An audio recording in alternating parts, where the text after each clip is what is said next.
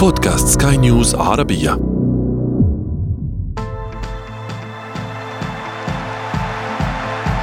أثير الكرة.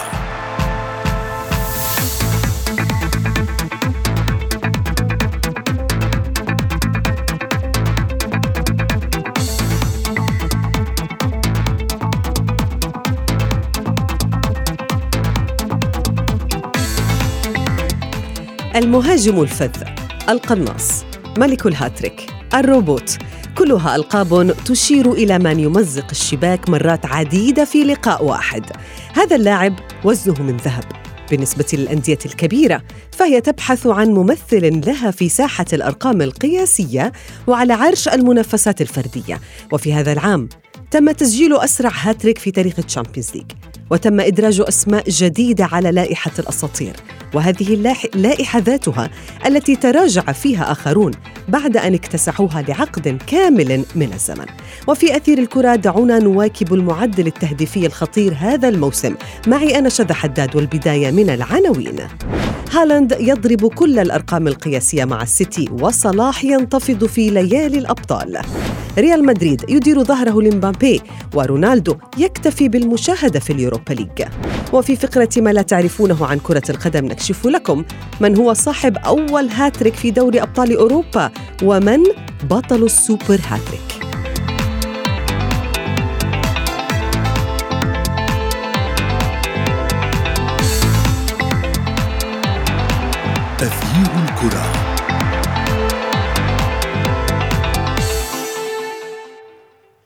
نرحب بكم مستمعينا الكرام أينما كنتم في حلقة جديدة من أثير الكرة وفيها نتحدث عن أصحاب الأقدام الذهبية أو الرأسيات الخطيرة. فقد بتنا نشاهد نتائج كبيرة آه، لأندية يكون فيها مثلا ثلاثة أهداف أو أكثر باسم لاعب واحد. هذا اللاعب ليس بالضرورة أن يكون رأس حربة فاللعبة باتت تعطي الفرصة للجميع ولكن ليس الجميع قادرا على استغلال هذه الفرصة. City's new number nine, Erling Haaland!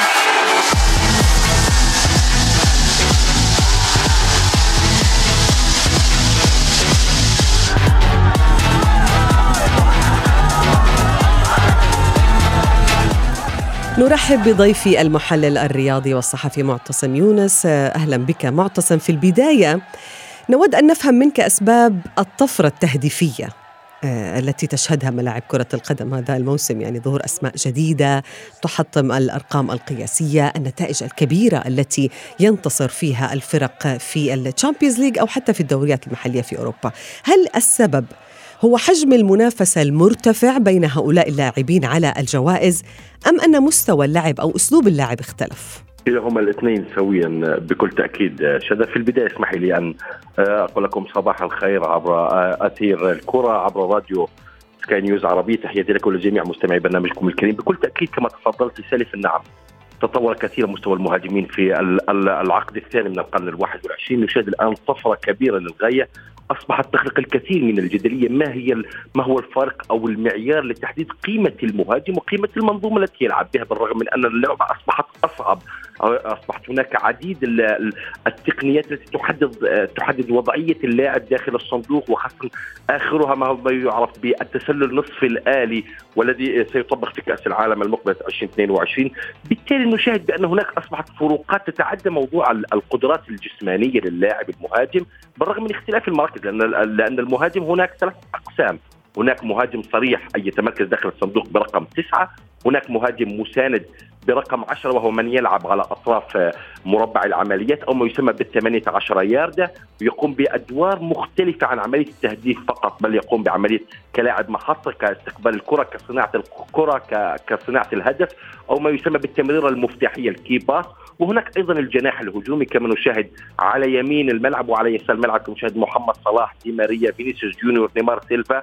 وهناك ما يسمى بالمهاجم الوهمي وهذا المركز لربما مخصص للاعب لربما هو من سيطر على عرش الكرة وهو ليونيل ميسي المهاجم الوهمي لأنه غير مرتبط بمركز محدد داخل الصندوق. ولكن بالحديث في النقطة الأساسية لمحور هذه الحلقة وهو المهاجم الصريح داخل الصندوق نشاهد كما تفضلت سالفين بأن هناك بزوغ نجم كبير للغاية منذ أربعة مواسم وحتى اللحظة وهو ال ال ال النرويجي إيرلينغ هالاند 22 عام. ما شاء الله عليه بصراحة منذ ظهوره برفقة مولد النرويجي مرورا بسالزبورغ النمساوي وصلنا إلى بروسيا دورتموند والآن برفقة مانشستر سيتي صولات وجولات مختلفة للغاية لربما كسر الكثير من الأرقام القياسية يقولون بأنه لربما هو أقرب من حاول المقارعة للظاهرة رونالدو مم. رونالدو آه، دا سيلفا آه، بكل تأكيد لأن الظاهرة كان شيء مختلف تماما في هذا المركز ك- كرأس حربة. صريح كانت نقطة قوة الظاهرة بأنه في مسافة الصفر عندما يكون أمام الحارس مباشرة يتلذذ بتعذيب الحارس قبل أن يضع الكرة في نعم. آه، المرمى. ولكن هالاند لربما الشيء الأكثر تميزا به هو أنه لا يهدر الفرص يحقق الكثير من الأرقام. والآن أصبح لديه معدل 175 هدف في غضون 22 عام فقط. وأربع أرقام سجلها هالاند في 24 يوم. تخيل معي. وحتى أنت معتصم عندما بدأت بالحديث بدأت بهالاند. وكأنه لا يوجد منافس لهذا النجم هذا الموسم. ما الذي قدمه السيتي لهذا اللاعب حتى يصبح بالفعل النجم الأوحد؟ أو حتى آه، كما ذكرته الصحافة في آه، آه، في إنجلترا وحتى في أوروبا الروبوت. وكأنه آه، يعني كالآلة الذي يعمل كالآلة وليس كالإنسان. نعم نعم هذا صحيح. شذا شاهدنا بأن إيرلينغ هالاند عندما كان موجود برفقة بروسيا دورتموند قام بتسجيل 86 هدف في 89 لقاء بمعدل بمعدل 95% من الهدف في كل لقاء وهذا معدل مرعب للغاية. قالوا بأن اللاعب النرويجي لربما لأنه في بطولة البوندسليغا بطولة سهلة لربما ساعدته في الظهور يمتلك آه، بنية جسمانية آه، قوية طوله فارع 192 سم يمتلك القدرة على التسديد بكلتا القدمين مبدع في الكرات الهوائية لديه آه، تمركز سليم لا يهدر الفرص أمام المرمى بالتالي قالوا بأن الاختبار الحقيقي هو في أصعب بيئة كروية في العالم وهي بطولة الدوري الإنجليزي الممتاز. تعلمين جيدا بأن هناك مدارس الكرة مختلفة هناك تقليعات خاصة بالمدافعين هناك جودة لاعبين أعلى لكن ما حصل بصريح العبارة هو أسوأ مما شاهدنا من هالاند في البوندسليغا. هناك في البريمير ليج هالاند في غضون ثمانية مباريات أو في غضون تسعة مباريات يسجل 15 هدف. في غضون 13 لقاء برفقة مانشستر سيتي ما بين دوري الأبطال وما بين الدوري الإنجليزي يسجل 20 هدف. تحدث عن عن معدل 1.37 بالهدف في كل 90 دقيقة وهذا الشيء بصراحة يتنافى مع العقل. حتى الذكاء الاصطناعي لربما دخل في في معضلة كيف كيف يتم تحقيق هذه الأرقام برفقة منظومة بحجم مانشستر سيتي. هنا نعم. نعود لسؤالك الأساسي. ما الذي قدمته منظومة مانشستر سيتي لهالاند؟ منظومة السيتي هي واحدة من أكثر البيئات الكروية خصوبة في عملية صناعة الفرص. بمعدل 24 فرصة يصنع المج- المجموعة ككل في كل لقاء. لربما ال- الفكرة الأساسية ولربما ساعدت نوعا ما هالاند في التوهج بسرعة بأن منظومة السيتي عندما تقوم بصناعة الفرص دوما هناك لاعب يقوم بالتدوير في الدخول إلى العمق من أجل عملية التسجيل. ولكن بيب جوارديولا هو لا يعتمد على أسلوب آه، المهاجم الصريح لأنه دوما يقوم بعملية التدوير ما بين جوندوجان كيفن دي بروين رياض محرز فيل فودن جاك جريليش ولكن عندما جلب هالاند هو أصبح يطالب المجموعه ككل بأن تخدم اللاعب بأن تزيد من التمويل في صناعة الفرص للاعب لنرى ما هي إمكانيته. وبصراحة ما هي الإمكانيات؟ هي أكبر ما يتخيله العقل عندما تسجل ثلاثة هاتريك في غضون تسع جولات فقط هذه الأرقام لم ينجح أساطير البريمير ليج سواء آه، ألان شيرر سواء تيري هنري سواء كريستيانو رونالدو. كثير من الأسماء التي مرت في تاريخ البطولة. لم ينجح بفعل ما فعله هالاند. طب معتصم يعني يعني كل ما يقدمه هالاند في الموسم الحالي آم، يعني يضع ضغط على نجوم آخرين يحاولون أن آه، يعني ينافسوه لربما على قائمة الهدافين أو حتى الجوائز جوائز البريمير ليج وغيرها. ولكن هل قوة هالاند تسببت في تراجع محمد صلاح ورونالدو هذا الموسم أم ليس لهذا علاقة بذلك؟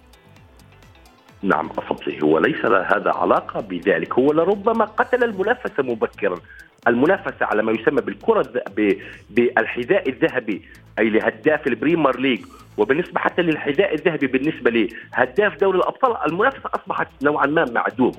لأن هالاند اصبح يمتلك فارق شاسع عن كل الهدافين أو المهاجمين الآخرين سواء في البريمير ليج أو في دوري الأبطال. ولكن ما هو السبب؟ أنا برأيي الشخصي بأن المنظومة التي يتواجد فيها هالاند متكاملة متجانسة متناسقة تمتلك الكثير من الحلول. البيئة لن أقول صعبة بقدر ما نرى بأن هناك إمداد وتعزيز نفسي كبير من قبل. بيب جوارديولا لكافة المجموعة ودعم واضح من الجماهير من الإعلام. هناك تقدير كبير.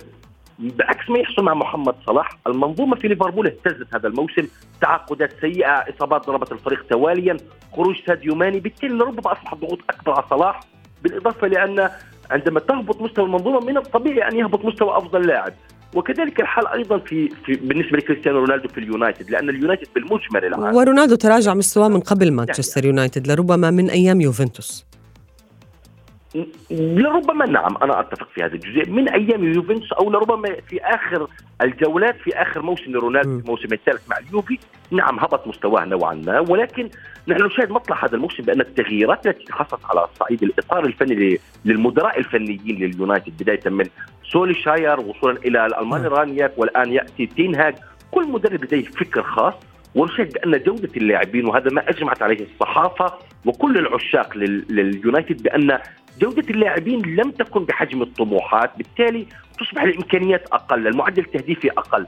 وهذا ما يؤثر على النجوم بحد ذاتهم بالتأكيد محتصم آه، كنت معي في أثير الكرة كل الشكر لك. وأنتم مستمعينا الكرام فاصل قصير نعود بعده لمواصلة أثير الكرة.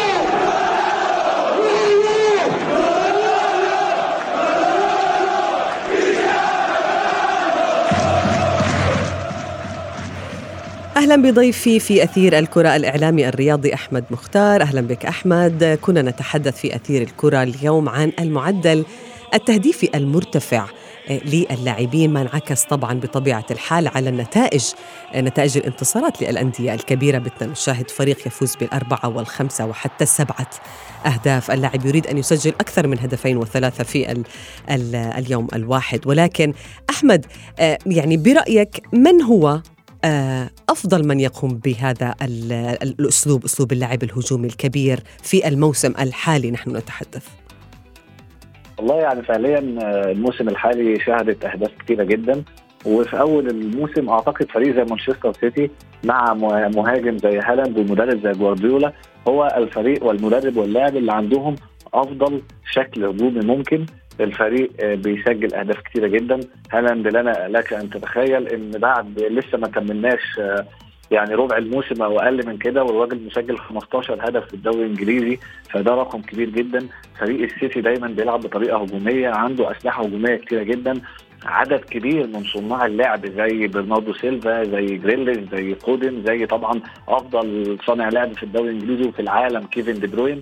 كل الأسماء دي لما بتبقى موجودة داخل system تكتيكي هجومي مميز لجوارديولا ومع مهاجم متمرس وهداف ويعني مكسر الدنيا زي هالاند أعتقد كل المقدمات دي بتدينا نتيجة واحدة إن هالاند هو هداف الدوري مانشستر سيتي من أفضل الفرق الهجومية في العالم وأعتقد بإن إذا اللاعب ده كمل على نفس المستوى وفريق مانشستر سيتي كمل بنفس الحالة المعنوية والفنية المميزة ليه خلال الفترة القادمة أتصور بإن هالاند قد يكسر يعني الأرقام القياسية في بطولة البريمير ليج وهيسجل عدد كبير جدا من الأهداف ما شفناهوش من فترات طويلة جدا.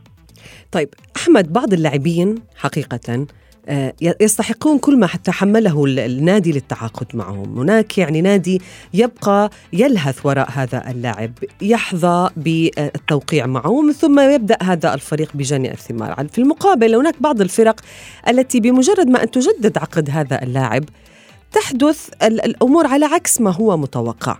نتحدث عن محمد صلاح الذي جدد عقده مع آه، ليفربول. نتحدث عن مبابي الذي جدد عقده مع باريس سان جيرمان هل كل كل حالة لربما مختلفة عن الأخرى ولكن ما يجري لمحمد صلاح وتسجيله للهاتريك الأخير مثلا هل نعتبر بأن هذه هي عودة الملك المصري أم أنها مجرد طفرة؟ هي أعتقد عودة على الاقل نفسيه يعني محمد صلاح في الفترة الأخيرة كان تحت ضغوطات كبيرة جدا. كل لاعب في الدنيا معرض اللي هو يفقد مستواه أو جزء مستواه في بعض الوقت. آه، مرحلة محمد صلاح اللي هو فقدانه مستواه جت مع سوء مستوى كبير جدا لفريق ليفربول بالكامل. آه، إصابات كبيرة جدا في الفريق. عدم تأقلم الصفقات الجديدة خاصة داروين نونيز رحيل بعض الأسماء زي آه، ساديو ماني وحتى إصابة العمود الفقري للفريق يعني ليفربول من أكثر الفرق اللي عندها إصابات في الفترة الأخيرة. كل ده جه مع يعني عدم وجود محمد صلاح في حالته الطبيعية فبالتالي الضغوطات زادت جدا على اللاعب. وده برضو يعني جت في نفس الوقت بعد تجديد عقده وبعد حصوله على الراتب الأعلى في الفريق. فكل الأمور دي كلها يعني تداخلت فيما معناها وصنعت حالة من الضغط الكبير جدا على صلاح. لكن الهاتريك الأخير أمام رينجرز اللي هو أسرع هاتريك في تاريخ دوري الأبطال ربما يعطي صلاح قدر من الهدوء قدر من التعامل الأفضل نفسيا وفنيا مع الظروف المحيطة به وأتصور بإن قمة الدوري الإنجليزي الأسبوع ده بين السيتي والليفر هتكون فارقة جدا. صلاح في حالة عودته أو سجل قدام السيتي أعتقد بإنه يعني هيبقى بيقول للناس كلها اللي هي الفترة اللي فاتت دي كانت مرحلة وانتهت وإنه هيرجع لمستواه وهيرجع لقدرته لكن في حالة عدم تسجيله وعدم توفيقه وحتى خساره فريقه أتصور بإن الضغوطات لن تزيد فقط على صلاح والليفر ولكن حتى كمان على مدربهم يوركن كلوب. وبالتالي أنا بتصور إن المباراة القادمة أمام مانشستر سيتي ستكون فرصة ذهبية لمحمد صلاح. من أجل استعادة عرشه من أجل ال ال يعني الحديث أمام الجميع بإن الفترة اللي فاتت كانت مجرد سحابة وعدت وأعتقد بإن محمد صلاح خلال الخمس سنوات الأخيرة يعني تعرض لمواقف صعبة كتير وقدر يخرج منها وأثبت يعني لدرجة اللي هم كانوا بيتكلموا عليه في بعض الأحيان اللي هو لاعب الموسم الواحد لكن الراجل هو الموسم الخامس أو السادس بنفس الأرقام ونفس المستوى عشان كده أنا متوقع إن الفترة الحاليه الحالية لصلاح مرحلة وهتعدي والهاتريك أمام رينجرز هو البداية. طيب هل هالاند من ينافس أحمد هذا الموسم؟ يعني كلاعب آه يقدم آه كل شيء ولا أحد آه يوقفه مثلا. أرقام قياسية كبيرة في البريمير ليج حتى في الشامبيونز ليج. من ينافسه؟ هل هناك منافس مثلا من الليغا ليفاندوفسكي بنزيما أم أن اللاعبين مختلفين يعني أو يعيشان ظروف يعني عكس هالاند تماما؟ في طبعا يعني في ليفاندوفسكي يقدر جدا ينافس هالاند لكن في ظروف مختلفة خاصة إن حالة برشلونة بقى كفريق جماعي متأثر بعض الشيء عكس مانشستر سيتي. يعني برشلونة على سبيل المثال بنسبة 99% خرج من دوري الأبطال فده هيأثر بشكل كبير على ليفاندوفسكي اللي هو الراجل هيبقى موجود فقط في الليجا عكس هالاند اللي موجود في دوري الأبطال موجود في البريمير ليج وعنده فريق أجهز فنيا عنده فريق أجهز تكتيكيا. وبالتالي في المرحلة الحالية أو المدى القصير هالاند هو الرقم واحد وأنا مش شايف في أي مهاجم تاني يقدر ينافسه في أرقامه مع كامل الاحترام والتقدير لكل المهاجمين. لكن خلينا نستعين بمقولة قالها هاري كين نجم توتنهام مؤخرا لما سألوه عن هالاند قالوا له قال لهم الموسم لسه طويل. لا أحد يعلم ماذا سيحدث خلال الفترة القادمة وأنا بتفق جدا بكده. كل فريق بيتأثر بالظروف هالاند أي نعم هو لعيب على المستوى الفردي فتاك ومفيش كلام على كده لكن أيضا يساعده منظومة قوية جدا. في حالة تعرض منظومة السيتي لأي مشكلة إصابات إرهاق الموسم لسه طويل جدا وبالتالي قد يجد في الأمور جديد. لكن في المدى القصير وفي الفترة الحالية لا أجد بكل صراحة أي لاعب يستطيع منافسة أرقام هالاند في الوقت الحالي. طيب بنزيما أحمد ينتظر جائزة مهمة الأسبوع المقبل. يعني كون الجميع يقول بأنه لا أحد ينافس هذا اللاعب على البالندور أيضا ليفاندوفسكي الذي أراد الانتقال إلى برشلونه منذ البداية حتى يجد فرصة أقوى للمنافسة على الجوائز. هذين النجمين هل سنشاهد انقلاب في المستوى؟ هل سنشاهد طفرة أيضا تهديفية آه، كما عودونا عليها بالموسم الماضي مثلا؟ أعتقد بأنهم سيستمروا في الأهداف. يعني ليفاندوسكي بالذات وبدا بشكل كويس جدا حتى رغم الانتكاسة الأخيرة لبرشلونة اوروبيا لكن اللعيب بيسجل في الليجا بيسجل في دوري الأبطال وأتصور بأنه سيكون دوره كبير وكبير جدا مع البارسا هذا الموسم. وفي المقابل بنزيما هو يستحق بنسبه 100% الحصول على البالون دور لكن بنزيما هذا الموسم بدأ بشكل ضعيف بعض الشيء. أنا بالنسبة لي اللي هو مش جاهز بدنيا إصاباته كانت كتير. لا وبالتالي أتصور بأن مرحلة تعافي بنزيما ستأخذ بعض الوقت. يعني هو يستحق بكل تاجيل لقب البالون دور على ما حققه خلال الموسم الماضي. لكن خلال هذا الموسم أتصور بأن بنزيما سيحصل على بعض الوقت. حتى يستعيد كامل عافيته البدنية والذهنية لكن في النهاية هو لاعب عنده خبرة كبيرة وأعتقد ان هو هيقدر مع توالي الماتشات وخاصة زي فريق ريال مدريد عودنا دايما إنه تحت الضغط بيبقى كويس جدا إنه مع كثرة البطولات بيستعيد مستوى كل الفريق وبالتالي أعتقد أيضا في مرحلة الحسم بنزيما سيكون جاهز كالعادة ويسجل نعم. أهداف كتير. كنا نتحدث عن هالاند يا أحمد إنه إنه آه لاعب مثل آه هالاند بقدراته التهديفية وجد المدرب وجد الفريق المناسب الذين يوظفون آه يعني موهبة هذا اللاعب بشكل صحيح، هذا يقودني للحديث عن مبابي. آه هذا اللاعب عندما جدد عقده مع باريس سان جيرمان الفرنسي ظن الجميع بأنه هو سيكون له شأن كبير ليس فقط في المنتخب الفرنسي وإنما في PSG ولكن بسبب تدهور علاقته مع المدرب ومع زملائه في الفريق تدهور حال مبابي. هل ما يحدث للمهاجم الفرنسي؟ منطقي ما كيف تفسر الحالة التي يعيشها؟ وكيف تتحدث صحيفة ماركا بأنه حتى ريال مدريد لم يعد مهتم بهذا اللاعب؟ إذا أراد حتى الانتقام من PSG الفرق بين هالاند ومبابي العقلية الاختيار. بمعنى إن مبابي هالاند في البداية اختار صح اختار نادي مناسب لقدراته ما شافش النادي ده آه طبعا واخد فلوس كتير لكن كان في أندية تانية ممكن تدفع لهالاند أكتر من مانشستر سيتي لكنه اختار مانشستر سيتي لأنه شايف هو ده المشروع المناسب ليه والمدرب. في المقابل مبابي هو الراجل فعليا مش عارف هو عايز إيه يعني لحد آخر أسبوع قبل التجديد كان هو شخصيا من غير يعني كان في كلام كتير اللي هو هيمشي هيجدد لكن هو نفسه أعتقد ما كانش عارف. وده أهم شيء اللي هو ما كانش مركز ذهنيا عنده تشتيت كبير جدا. هو مش عارف ياخد قرار. في النهاية واضح إن هو خد قرار التجديد بسبب دوافع مالية بحتة وهو حتى لو قال غير كده فمعلش مع كامل الاحترام ليه الكلام شيء والفعل شيء آخر. صحيح. كلنا شفنا مبابي هذا الموسم رغم ان هو فنيا ممتاز لكن الراجل سلوكيا عنده مشاكل كتير مع كامل الاحترام والتقدير ليه طريقته في الملعب وتعامله حتى مع الأساطير الكبار زي ميسي وغيره. تعامل فيه قدر من العجرفه تعامل فيه قدر من الغرور وبالتالي أتصور بإن مبابي إذا استمر بهذا الشكل اللي هو شايف نفسه فوق الجميع شايف نفسه فوق فريقه. أتصور بأن مسيرته قد تنحدر بشكل أو بآخر خاصة زي ما حضرتك قلتي إن فريق زي ريال مدريد ما أعتقدش اللي هو هيمد له إيده تاني خاصة بعد رفضه بطريقة سيئة جدا خلال الموسم الماضي. ريال مدريد فاوض البديل فترات طويلة جدا استنوا سنة واثنين وفي النهاية رفضهم بشكل في قدر من عدم الاحترام للريال ورئيسه وحتى تاريخه وبالتالي امبابي عليه أن يصلح أموره نعم. عليه أن الراجل لسه مجدد عقده زي ما بيقولوا العقد شريعة أن يفكر ماليا في أي خطوة أخرى يقدم عليها هذا الدولي الفرنسي. كل الشكر لك الإعلام الرياضي أحمد مختار. تغيير الكرة.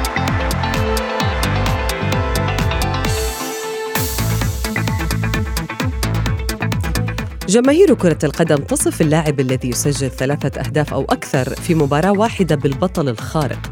الأمر الذي يجعل الفرحة مختلفة على حساب قوة الحدث أو حتى نتيجة المباراة. وفي فقرة ما لا تعرفونه عن كرة القدم نكشف لكم من هو صاحب أول هاتريك في دوري Champions League بمسماها الجديد ومن بطل السوبر هاتريك الأول في تاريخها. منذ انطلاق النسخة الجديدة موسم 92-93 وبطولة Champions League شاهدة على ولادة الكثير من النجوم. ويعد جول إيلرمان هو لاعب هولندي ولاعب أيندهوفن يعتبر صاحب أول ثلاثية في تاريخ اللعبة. وقد تحققت في سبتمبر من عام 92 أثناء الفوز على زالجيريس الليتواني بستة أهداف نظيفة. جاء هذا الهاتريك في إطار منافسات الدور الأول وقتها قبل أن يأتي الدور على البرازيلي روماريو زميله في الفريق الهولندي ويسجل الثلاثية الثانية في التاريخ ضد آيك أثينا اليوناني. أما صاحب السوبر هاتريك أو الأربعة أهداف فهو هولندي أيضا ويدعى ماركو فان باستن عندما قاد فريقه ميلان الإيطالي للفوز على جوتنبرغ السويدي بأربعة أهداف من إمضائه وحده. وصلنا وإياكم إلى صافرة النهاية من حلقة اليوم. ولكن انتظرونا في موعد جديد من أثير الكرة. هذه تحياتي أنا شذى حداد. إلى اللقاء.